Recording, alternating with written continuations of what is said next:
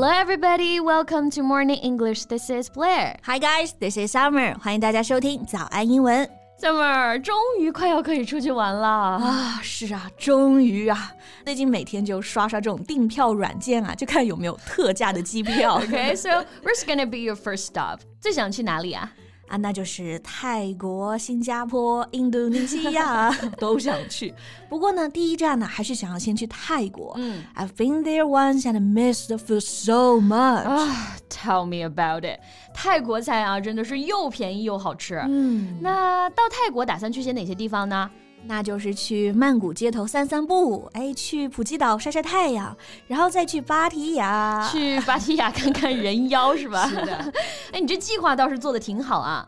So, have you watched this kind of show before? No，就是没看过啊，所以挺想再去看一次的。嗯，不过贝贝啊，你有没有觉得就是人妖这个称呼啊，一直就是感觉 pretty insulting 啊，是吧？我也觉得啊，就是挺侮辱的啊。嗯 So how do we say that in English？英语当中应该也有对应的表达吧 OK，so、let's find out into this podcast。 ？OK， 那其实英语中表示人妖的方式还是蛮直接的啊。嗯 You can simply just say lady boy。啊，那确实是很直白啊，就是 lady 加上 boy，所以意思也就是比较像 lady 的一个 boy。嗯，所以法律意义上来说，他们还是属于男性嘛。哎，说到这个，我就想起来啊，泰国不是有一个兵役制度吗？就是十八到三十岁的男子啊都要服兵役。So you can see all kinds of people there. Like some can be really feminine, long wavy hair, big boobs, long legs and stuff. Yeah, most of them are just lady boys。嗯，不过现在好像说呢，已经隆乳、蓄长发或者行为女性化的男子啊，就可以免服这个兵役了。啊，那我觉得这个对于心理性别是女性的人来说，确实还是好消息啊。嗯 But people are gonna take advantage of it, right? 呀你还真猜对了，就是有一些不愿意失去青壮年劳动力的泰国农村家庭，他就会利用这一点啊。嗯你的儿子啊要面临这个兵役抽签了，就让他做一个临时的隆胸手术来逃避这个兵役。嗯，这是蛮 interesting 的啊。哎，那既然 lady boy 可以，she man 是不是也可以啊？就是 she 后面再加上一个 man。 Yeah, that is exactly right. She man or she male, both are okay.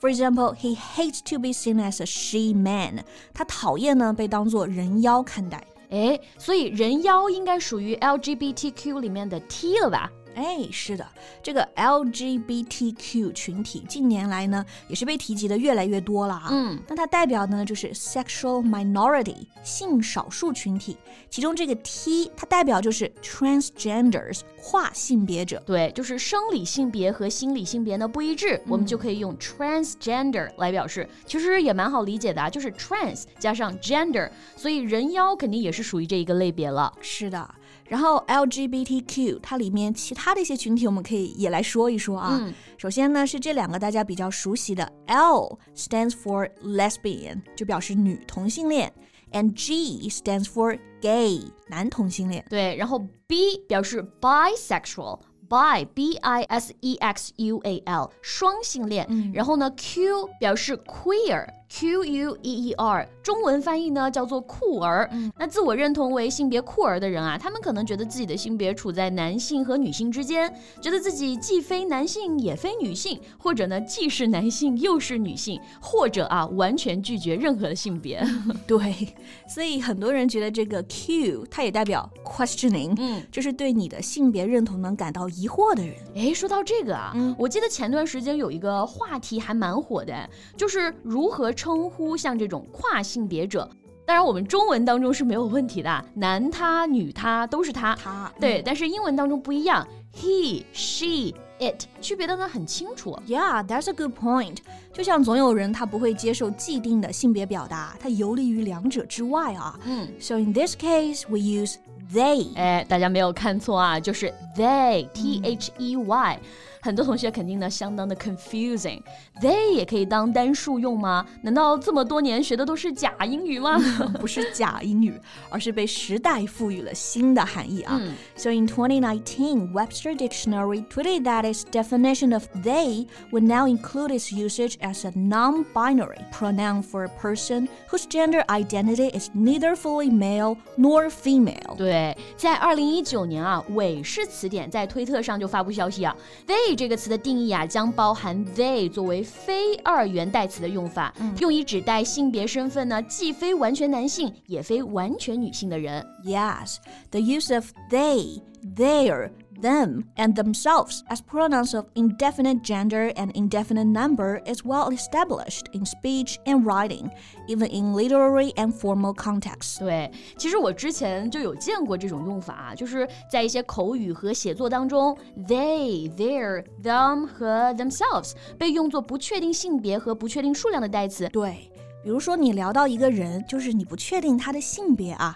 现在大家最普遍的一个解决方法就是用 she or he，呀。但其实有时候呢，用一个 they，哎，就可以表达了。对，So for example, if anyone doesn't attend the meeting, they'll probably get fired。如果有人不参加会议啊，他就可能会被解雇。那这个句子呢，之前可能就会被写作 If anyone doesn't attend the meeting, he or she will probably get fired。嗯，是的。哎，讲到这个，你还记得在电影《Juno》 里面扮演女主的那个 Ellen Page 啊，现在应该叫做 Elliot Page，对吧？她是在二零二零年接受的变性手术啊，然后宣布自己是一名跨性别者。然后呢，她也发布了一个声明，表示自己的代称以后就是 they 了。对，然后呢，还有一些跨性别者会用一个 rolling pronouns。滚动代词，这什么意思呢？Well, people who use rolling pronouns or multiple pronouns that can shift over time may use pronouns like they, z, he and her。对，就是这些代词都可以，they, z, he, her 都行啊。我觉得这样搞好复杂呀，对于第二外语学习者来说真的太不友好了，就是完全跟之前学习的语法规则反着来啊。嗯。 不过大家还是要注意呢，虽然现在 they 会用来指代这种单数的人称，可以做单数使用，但是呢，你还是不能写成 they is 这样的句型啊。对，这种用法在考试当中依旧是要被扣分的。根据韦氏词典提供的这些例句来看啊，they 不管是做单数或者是复数人称代词来用呢，跟它搭配的谓语或者是系动词都是不变的。就像 you 用法是一样的啊，你们是 you are，你还是 you are，所以 they。they 还得是 they are，没错。虽然大家平常可能很少会使用到这种情况，不过还是要了解的啊。嗯，下次看到类似的句子呢，就不会一脸懵了。OK，right。那关于今天的话题，你还有什么想说的呢？欢迎在评论区给我们留言哦。So that's all we have for today. So thank you so much for listening. This is Blair. This is Summer. See you next time. Bye.